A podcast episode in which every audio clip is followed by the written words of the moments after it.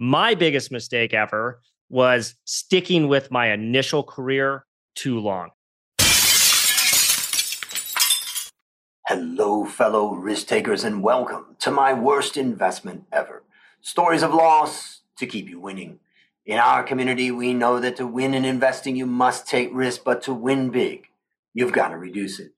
Ladies and gentlemen, I'm on a mission to help 1 million people reduce risk in their lives. So join me, go to myworstinvestmentever.com and sign up for our free weekly Become a Better Investor newsletter where I share how to reduce risk and create, grow, and protect your wealth.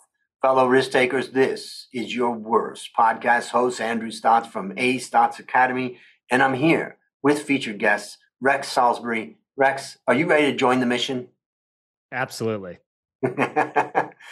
All right, let me introduce you to the audience. Rex is the founder and general partner at Cambrian Ventures, a pre seed and seed focused fintech fund. He previously was a partner at Andreessen Horowitz, where he helped launch the fintech vertical. He has over a decade of experience working in finance and fintech primarily as a software engineer before becoming a venture capitalist. So, Rex, just take a minute and tell us about the unique value you are bringing to this wonderful world. My goal is to provide access to networks of networks and to connect people who are building interesting companies in financial services with technology to other folks doing similar kinds of work. So I spend a lot of time connecting people all across the ecosystem. I think it's an interesting point because it's just so hard when you're running your own business. You just don't oftentimes even have the time to look up. So it's like when someone comes along, that hey, and I know from my own experience, when someone comes along and they go, you should be talking to so and so, let me introduce you. It's like, oh, thank God. You know, so connecting is really, you know, gotta gotta be a great feeling, particularly when you can gain from it too, if you're investing or, or not. But yeah, and I, I kind of came across my career in venture capital accidentally. And venture capital is an industry where facilitating connectivity is a key part of how you provide value to the companies you support but then also how you get to understand what's going on in the ecosystem and what's interesting. And so I accidentally ended up in venture capital because I was basically building community for people in fintech, fintech being a portmanteau, meaning financial technology. So I'm based here in the Bay Area in basically, you know, just north of Silicon Valley, investing in technology companies that are trying to disrupt financial services.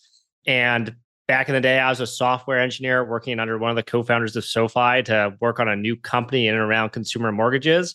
And I was, you know, doing back-end software engineering, creating what I thought was pretty interesting. And I was like, hey, I want to talk to other people who are building interesting technology in fintech. And so I started doing small monthly events in downtown San Francisco for other people like me who are software engineers, founders, product managers from companies like Stripe, Plaid, Lend, Credit Karma to talk about something they built and launched recently. And that community just grew over time to the point where now I have 20,000 plus newsletter subscribers. I have a Slack community I run. I have 1,700 plus fintech founders. I, I have a podcast as well, the Cambrian Fintech podcast with Rex Salisbury. And I just do a bunch of stuff around connecting people because what I do now as a job is I invest in very early stage founders, usually two people who have just incorporated who have an idea and maybe a few potential customers lined up, but they probably haven't even built a product yet. And the way I get to know those people and get to build the confidence that what they're doing is interesting is I get to understand the ecosystem they're in and I get to understand the pain points they're solving. I get to build the confidence that they have the skill set to build that product and then also sell that product. And then in supporting them, I do the same thing that I do in finding them, which is provide connectivity to the community and the ecosystem that I've built. So a lot of what I do is, you know, just connecting people all day. And it's it's a fun way because at the end of the day, I think the most interesting things in the world are arguably everything in the world is built by people. And the mm. most interesting things in the world that people are building, you can't like go and Google them because no one's created a, a Wikipedia page yet, right? There are these ideas that live inside of people's heads that haven't actually been expressed or, you know, gone out and become like super public, but they're the people who are building what's next and in order to get a sense of what that might look like, you have to be in the business of having lots of conversations with people. And that's yeah. the the business that I'm in. And it's a really fun place to be if if you're of my temperament. And what's a, like what's a, either a person or a company or an idea that you've either invested in or seen that you just think is you know something that people haven't seen of where people are working behind the scenes on solving any particular problem? Yeah, I that's a great question. So first of all, I'm doing pre-seed and seed and I'm doing B2B fintech. So these are very small companies that are very new and B2B means they don't sell to consumers, they sell to other businesses generally. And this is financial services. So anyone who knows financial services knows that it's opaque and hard to understand from the outside. So I could describe to you what a lot of these companies do, and you would probably find it profoundly uninteresting. Well, maybe not you. You would probably find it interesting, mm. but the general audience very well might find it profoundly uninteresting. So I'll instead describe the types of companies. I could probably yeah. give you one or two examples of portfolio companies as well. So companies you may be familiar with are Credit Karma. They're an app or a website that allows you to check your monthly credit score. They sold to Intuit in 2019, I think, for $8 billion. It was one of the first hmm. big outcomes in the fintech ecosystem. My goal is to find two people who are building something like the next Credit Karma, or maybe two people. And this would actually be a better fit for me because Credit Karma is more of a consumer company, and I will invest in consumer companies, but tend, like I said earlier, to do more B2B. Maybe two people who were inside of Credit Karma help build some key part of their infrastructure or ecosystem, develop some novel insight into how some broken piece of infrastructure and financial services was a huge problem for Credit Karma. And then they go out and they build a standalone company that solves that problem and maybe sells to Credit Karma and sells to a whole bunch of other people. So, like, mm-hmm. just as an illustrative examples of types of things that might be broken that someone in Credit Karma might find is like, oh, it's really hard to underwrite consumers or it's really hard to onboard consumers and make sure they aren't fraudulent. Credit Karma actually has a checking account now Credit Karma has historically recommended just credit cards, but they're trying to move into auto loans, into home loans. It's been really hard for them to move into auto loans and home loans. There are people who own those verticals. They've discovered why those categories are hard and are probably thinking about interesting ways in which you could make it easier for people to get access to better mortgages or better auto loans. And so that's what I like to find is both, you know, kind of the next great companies within financial services that are building interesting products for consumers. Maybe one example. What's hard is a lot of my companies are also in stealth, so I have to think yeah. through which ones are in, are public right now and have also have interesting stories to tell. One of them that is public right now that I think the audience can understand. Some of you are are probably married. If you're married, you you may have bought an engagement ring. If you bought an engagement ring, you may have gotten ring insurance. When you went to buy that ring, you probably went to a store. But actually, more and more people these days buy jewelry online. That might be an engagement ring, it might might not be. If you want to get insurance, you know, you can click a button, you get it shipped to you. Maybe they're shipping insurance or whatever. But if you want to get insurance, you now have to like get an appraisal, you have to fill out a bunch of paperwork, you have to like email someone else and they're going to ask you some questions and it's going to maybe you don't even bother doing it because you like don't know who to go to. Well, that's crazy. Like the person who sold it to you knows everything there is to know about that ring and that's really the main thing that's being insured. So there should just be a button that when you buy an engagement ring online, you can get insurance with it. And so I'm an investor in a company called Oyster that is doing embedded insurance for high growth e commerce categories. They do online jewelers. They also do e bikes as well. E bikes is actually their largest category. Similar story. You buy an e bike, it might be a $4,000 purchase online. It's a very important purchase. You're worried about it getting theft. You're worried about the e bike getting stolen you're worried about maybe getting injured when you're riding the e-bike or injuring someone else even if your homeowner's insurance covers your e-bike which most homeowner insurance policies do not because they don't cover things with a motor they're probably not going to cover the risk of injury to yourself or others. And so you want to have insurance for that. And then theft is the other other big one. And so oyster same thing. You can click a button as part of that purchase get access to insurance for a very important product in a seamless way and so mm. Oyster is a very interesting company building embedded personal insurance products across a whole bunch of different verticals. They're also omni-channel, so most of their policies are attached at the point of sale on an online, you know, checkout session. But they also have solutions if you're an omni-channel merchant that has a website and an in-store presence, they can support that as well. So that's an example that's of someone who's trying to deliver, you know, a frictionless, interesting consumer experience for something that's that's pretty friction heavy right now. simple. Just a little button next to the purchase button on somebody's website but there's so yeah, much and, and, behind that there's a lot of infrastructure right? You've got to exactly. get you've got to get a carrier you got to get an mga you got to you got to do claims you got to do under like there's a whole lot of stuff. So it takes a ton of work to get that simple little button but yeah that's the the idea. I just want to ask one question that's it's such a challenge for the companies that I and friends that I know that have companies here in Asia. You know, take Thailand as an example. It doesn't first of all, English language is not, you know, a leading language, unlike maybe some other countries in Asia. And the second thing is that there's just not a real base of coders. So when a Thai company wants to set up, you know, they try obviously with the best Thai coders that they can get, but it's a pretty small pool.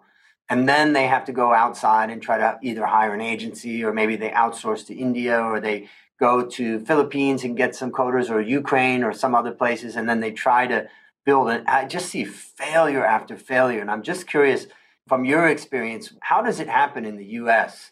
Is it a small group of coders get together and start that company, you know, or is it that they hire 50 coders and put them to work and three of them end up producing the value or are they outsourcing to India like we're trying to do here as an example? I'm just curious. Yeah. Observations on that. So I think ecosystems get really, really good at doing certain kinds of work, right? Like you had Detroit got really, really good at building cars. And if you wanted to start, not that this would have been a good idea, like a new car company, where should you go? You should go to Detroit because you're going to hire someone to run your assembly line, to design your vehicle, to do order all of the parts from all of your suppliers. And they're going to know all these things about how to do it that are maybe not obvious to an outsider. I think people look sometimes at software and they're like, oh, it's not that hard. Like I see a website, I know what a website is. I'm going to like draw on a piece of paper what I want. I'm going to hand that piece of paper to a software engineer and they're just going to make it and then we're done. And and that's not how software development works. like shocker, it's software is a living breathing product. Most of the apps you interact with every day, they aren't static. People are pushing changes into production multiple times per day for hmm. all these websites and and companies. So there's actually a lot going on under the hood. So that is to say, if you want to develop software for something, you have to be in a good ecosystem or been in a good ecosystem with the right connectivity and the right people. It can't be something where you just draw a schematic on a piece of paper and then throw it over the wall. And so in the Bay mm-hmm. Area, for a long time, this was one of the very few places you could go in the world or in the US where you could find this really great, rich talent density where not only the software engineers, you know, knew how to do lots of different things, but you have all these other folks. You have product managers who know how to translate business requirements into technical, you know, product requirements essentially that then the software engineers can go out and build against. And the product managers understand how to work with engineers. And then you also have founders who themselves have been technical, so they understand like when they draw up and have an idea for something what can and can't be done. But if you don't have all those components, it can be very hard to just try to do it somewhere else. That said, software development practices from the Bay Area have spread globally now. And I think you can find great engineering talent anywhere. But as I said before, engineering talent alone isn't sufficient. You have to have the understanding of how you use and leverage and communicate with even great software engineers because there's more than just the draw something on a piece of paper, try and hand it to someone. And so that's the TLDR there. That's, is you that's a great one. And I mean, yeah. Thailand is interesting because what Thailand did is that Thailand created a hub, but not for that. It created a hub for automobile production. And the Japanese built an infrastructure that's so powerful that it's very difficult for someone for them just to shut down and go to another country. That infrastructure is so powerful of roads, of storage areas, of connectivity between the manufacturing firms. But it sounds like if Thailand wanted to improve on how how it could you know build out more from a development sense, really have to build out kind of a core place. Actually, what I what I kind of hear from it is like a physical place where people go and a part of the city or whatever where it starts to and it's it's a long process because you probably need to bring in a lot of outside expertise and then slowly and steadily build on that so that Thais know that go there when you are a founder and you need need to figure out how to build it. So that's great, great info. We could talk a lot about that because I have a lot of questions. And yeah, it's not just the software piece too. Like if you go back to the kind of origin of Silicon Valley, it's you have people who know how to make chips out of silicon. And so it's that expertise and that those networks of know-how, but then it's also in the culture that you had like the one of the founding stories of Silicon Valley is the Traitorous Eight who leave Fairchild. Fairchild, I'm going to screw yeah, up semiconductor and Fairchild Semiconductor, and they go off and they start their own competitive companies, and then like venture capital gets started, so a funding mechanism for these people who are deeply technically skilled. So it's it's a whole bunch. It's like a cultural element, it's a financial element, it's like a technical know-how element, and you have to get all of those things to build a really rich tech ecosystem. And venture capital is global. I have a lot of friends who invest in fintech companies globally. But when you go abroad, sometimes you forget just how much you, or when you go abroad, you often then remember how much you take for granted yeah. about all of these default assumptions you're going to have in a well developed market for building software companies like you have in the Bay Area. Yeah, yeah, it's amazing. Well, now it's time to share your worst investment ever. And since no one goes into their worst investment thinking it will be, tell us a bit about the circumstances leading up to it and then tell us your story. My worst investment ever has to do with how I allocated a component of 80,000 hours. So, if you're not familiar with this framing, 80,000 hours is about how many years you have in your career to work. So, the math there is essentially 40 hours a week. You've got 50 weeks a year. Maybe you take vacation, maybe you don't. And then you do over that some period of time. So, my biggest mistake ever was sticking with my initial career too long. So I went to a small liberal arts college on the East Coast. It's called Davidson. I had a great experience, have a lot of good lifelong friends. I studied economics. I also got a major in history. I think colleges are bad at preparing people how to think about their careers. And therefore, a lot of people just end up kind of doing default choices that are in the ecosystem. And that's what I did. So I ended up working in investment banking, specifically for B of A Merrill Lynch. And I did, I did explore some other stuff. I actually did a internship in South Africa and studied informal money lending. I I actually worked shore support in Alaska doing commercial salmon fishing, but it was like pretty clear to me that was a fun summer, but it was not going to be a, a career. Although I ran into people out there who were like, yeah, I came out here in the 80s and still here. So and you get you actually some of them like started seafood processing companies. But anyway, so I I was like, I got to my senior, I was like, I don't know what I want to do, but banks hire a lot of people. They hire a lot. Wall Street at one point was hiring over 50% of the alums of Ivy Leagues. And so I ended up going and working in a bank. And I was thinking, you know, big bank, big businesses, like surely there's interesting work to be done. Surely I'll like find something I really like. And so I was there for over four and a half years. I did kind of three distinct roles. And after I did the first one, I was like, I don't, that's not very interesting. maybe maybe there's something else. That's like the second one. I was like, well, that, that's awesome. and I did the third one. I was like, okay, this is also not interesting. And really, I should have realized that a lot sooner. And I think the way I could have realized that a lot sooner is just by saying, like, looking at the people around me and being like, in 10 years, do I aspire to be like these individuals?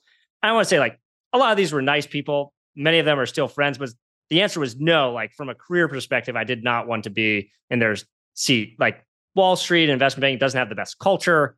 People aren't necessarily the most just creative and thoughtful and experimentative. It's a very kind of commercial, zero sum mindset. So, like, it just was not a good ecosystem to be in. And that was apparent to me. And I've been thinking about leaving ever since my, you know, call it second month on the job. and I didn't. I just kept dragging it out. And so I wasted those first four years of my life doing something that I knew I, I shouldn't have been doing. And I read this or didn't read, but came across this study that I really liked that I think is useful framing for thinking about when to quit. So I think quitting can be a very important skill to exercise. And Steven Levitt of Freakonomics fame, who's also the author, or sorry, who's also a professor at the University of Chicago, did an experiment on a coin flip where he had a bunch of people agree who were really like on the fence about whether to quit a job, quit a marriage, or make some other relatively serious life change. Just to pre-commit, like I'm going to flip a coin, and it depending on which side comes up, I'm going to do that thing. And so it's kind of a natural experiment. Like let's take the people who are quitting the jobs because that's most relevant to this story, where you get you know 100 people who are thinking about quitting their job, they all flip a coin, and then you know probably not 100% of them actually did what the coin said, but maybe 90 of them or 85 of them did. And then they looked at the kind of self rated happiness with their decision afterwards. And they found that people who were thinking about quitting their job and did quit their job were much happier than people who are thinking about quitting their job and didn't. This was also true for people who are thinking about leaving a long term relationship as well. This was not true for a lot of other categories. I've since forgotten what those categories are. Mm. But the takeaway was if you're thinking about quitting something like a job, the answer is probably now macroeconomic circumstances aside, like the realities of life aside, there's a very good chance that you should quit it sooner rather than later because there's some reasonably experimental evidence suggesting that that is a good way to lead to kind of better self-assessed life outcomes. So I so think that's a really interesting story. Go ahead. Yeah, I mean that that's a great study and it's kind of like forcing the issue. If you're on the fence, maybe it's better just to, you know, do it. How would you describe the lessons that you learned from this experience? Yes, I think the lesson that I learned is I was thinking about quitting my job about three different times seriously where I was at the bank but pursuing other opportunities. I was looking at doing a, a, small tech startup in the current geography that I was in. I was looking into starting an investment fund that was going to invest in single family rental properties. This was after 08, so you could buy mm-hmm. properties pretty cheaply. You could rent them out pretty well. They had better cap rates than multifamily REITs, and there's better appreciation potential. So I like almost did that. I almost did something else. And those things, because I was working full time, I actually didn't invest enough time and I hadn't like burn the ships to go all in on it. And so it just it drug out longer. And so what I thought was I always thought I was like 2 or 3 months from being done. And then like 3 years later what I realized is like no, like I've got to just quit my job. And that's what I did. So I hmm. eventually what I did and I was at the bank, I was taking online coding courses.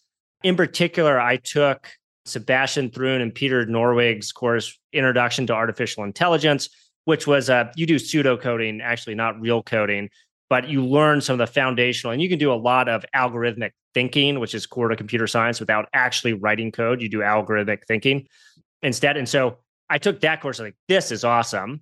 And that's how I then started getting into teaching myself to become a software engineer. By the way, that course at Stanford was the first massive open online course and then became for some of the listeners, you may remember when massive open online courses or MOOCs were a huge craze. That craze, well, if you probably don't know what that term is, that's okay because that craze has since kind of died, although it lives on in other in other ways. Became Udacity, which was one of the big MOOC providers. There still are other ones. There's Coursera, Udacity, and then what's the other? edX is the one that the colleges and universities kind of co-own. So I did that course and then ended up teaching myself to code and eventually, what I did, which I again should have done much, much earlier, is I quit my job. I drove to San Francisco and then I worked my ass off to find a job. And eventually I did. And that's my other bit of advice. So, like, first bit of advice one, like, if you're thinking about quitting something, think even more seriously about mm-hmm. quitting something. And two, networks really, really matter. We talked about how that matters from an investment perspective and how that's like a core part of my job. But it's incredibly important to have access to good networks when you are early in your career. When you're later in your career, you've probably already built networks. And so maybe you can, you know, everyone's talking about how you can work remotely now. Late on in your career, when you've built your network, okay, maybe you can go and work remotely somewhere, right? Because you're going to know how to build and maintain that network with existing relationships when you're fresh out of college, you do not have a network. I mean, you mm. kind of do. You have your, you know, your classmates, but you don't have a professional network. And the best way to build that is in person in network rich areas. And if you want to work in tech, there's basically one answer to that question, and that's the Bay Area. Mm-hmm. There is maybe an okay second answer, in my opinion, which is New York, especially if you're interested in fintech, because fintech, as it suggests, is both finance and technology and New York is a very big banking center. So like I think that's fine too. So if you are a new college grad and you are interested in technology, move to the Bay Area, maybe New York. And that mm. will matter so much more than you think it does.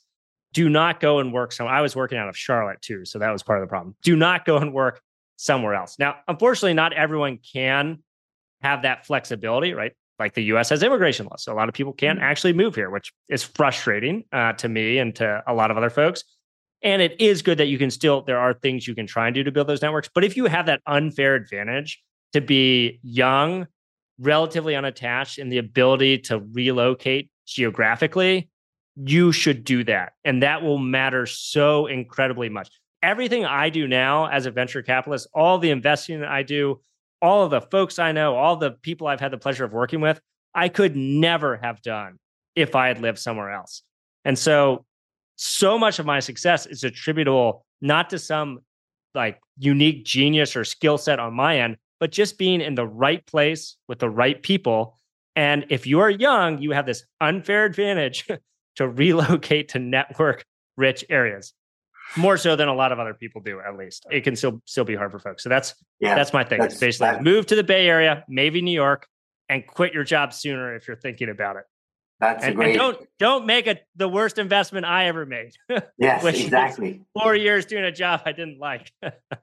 Yeah I, it reminds me of when i started my career. I studied finance at cal state long beach and then i got a job offer from pepsi which was huge for me and I went to work yeah. at their manufacturing plant in Los Angeles, in Torrance, California. You know, it was interesting and I learned a ton, but I just knew in my heart, like, I'm not going to do this forever. So I did my MBA like you were studying. I was studying and then I started traveling and I went to Thailand and that's when I got interested. So I went out and tried to find a job and I took a job with an 80% pay cut and I had really I had no money. I didn't have much money. I had paid off. I still had twenty thousand dollars in student loan debt, and I had about two thousand dollars of cash in my pocket. I sold everything I owned. I left America and I came to Thailand thirty years ago, and I never left. And it was the best. It was the best decision I think I've ever made in my life. So for the listeners out there, you know, use this as inspiration. Not necessarily to say I'm quitting tomorrow, but to say I think what Rex, what you've said is, if you're feeling like you want to quit, take that seriously. Sit down, write about it talk to someone about it, start to take some action. But here, also, you don't even have to move to a city. Go visit a city, rent an Airbnb for a month, like try and talk to a ton of people, right? Which that's one thing that I did mm-hmm. as I was affecting that transition. So there are ways you can take steps towards that. The point also don't don't miss the point that Rex busted his butt trying to learn to code while he was, you know, in that process. I did my MBA while I was at Pepsi. So, you know, invest in in the skill that you think you want to move into as much as you can that that helps you make that transition so that's another part you don't want to miss in that story let me ask you yeah. what's a what's a resource that you'd recommend for our listeners yeah i think resource i mean the, the biggest resource is the resources afforded by the networks of particular geographies and so mm-hmm. try try and access those to the extent you can but otherwise you know if you're interested in a certain area, the biggest thing is to go out and find other people who you think are really good at writing and talking about that area. I think the tech ecosystem is really good about this in terms of people just writing and ideating and building in public. And if there are like certain trends or topic you find yourself gravitating towards, just do that and go out and try and identify who you think the 10 most interesting writers are on that subject and subscribe to that blog, follow them on Twitter, connect with them on LinkedIn, interact with their tweets, like maybe try writing some of your own stuff and try and get into the conversation about it. I think you'll be surprised if you exercise this muscle over time that it can really help open up the doors in terms of building those networks and those relationships. And for the listeners who are interested in community for founders and builders in fintech, I'm going to have the link to your CambrianHQ.com where you can sign up for Rex's newsletter. All right, last question. What is your number one goal for the next 12 months? Yeah, my my next big goal for the next 12 months is to identify the next big companies that are going to change financial services or specifically to identify the founders, the individuals who are going to build those companies. Because often when I'm meeting individuals, the, the company hasn't even formed yet. In fact, my most recent investment is two individuals who I run a co-founder matching exercise. I had about 250 people participate in this starting in January, and two founders met each other through that. A lot of other folks did as well, but I happened to end up also backing this team. And so my goal is to leverage my networks to help identify those individuals who are building the next, you know, great companies in in fintech and in financial services. And I do about a deal a month. So the next 12 months specifically, my goal is to invest in 12 of the most interesting of those. Fantastic. Well, listeners, there you have it. Another story of loss to keep you winning. Remember, I'm on a mission to help 1 million people reduce risk in their lives.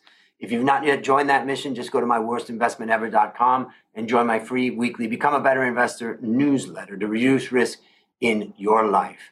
As we conclude, Rex, I want to thank you again for joining our mission. And on behalf of A Stotz Academy, I hereby award you alumni status for turning your worst investment ever into your best teaching moment. Do you have any parting words for the audience? Maybe one quick thing you mentioned that I taught myself to code. I think moving, just moving to a new area is not necessarily enough. You should try and make yourself marketable too. And it's amazing what you can learn if you invest in certain things. So I spent about 2,000 hours teaching myself to be a software engineer because when I looked at all the companies I wanted to work at, you could see who they were hiring for. And they'd have like one job in finance, mm-hmm. one job in product, 20 jobs in engineering. I was like, hmm, bet you it's going to be a lot easier to get a job as an engineer than so. So I did that. So I put in the work too. And so if you feel like you don't have the skill set to affect some of these changes, like put in the work. Beautiful. And that's a wrap on another great story to help us create, grow, and protect our well Fellow risk takers, let's celebrate that today we added one more person to our mission to help 1 million people reduce risk in their lives. This is your worst podcast host, Andrew Stotz, saying, I'll see you on the upside.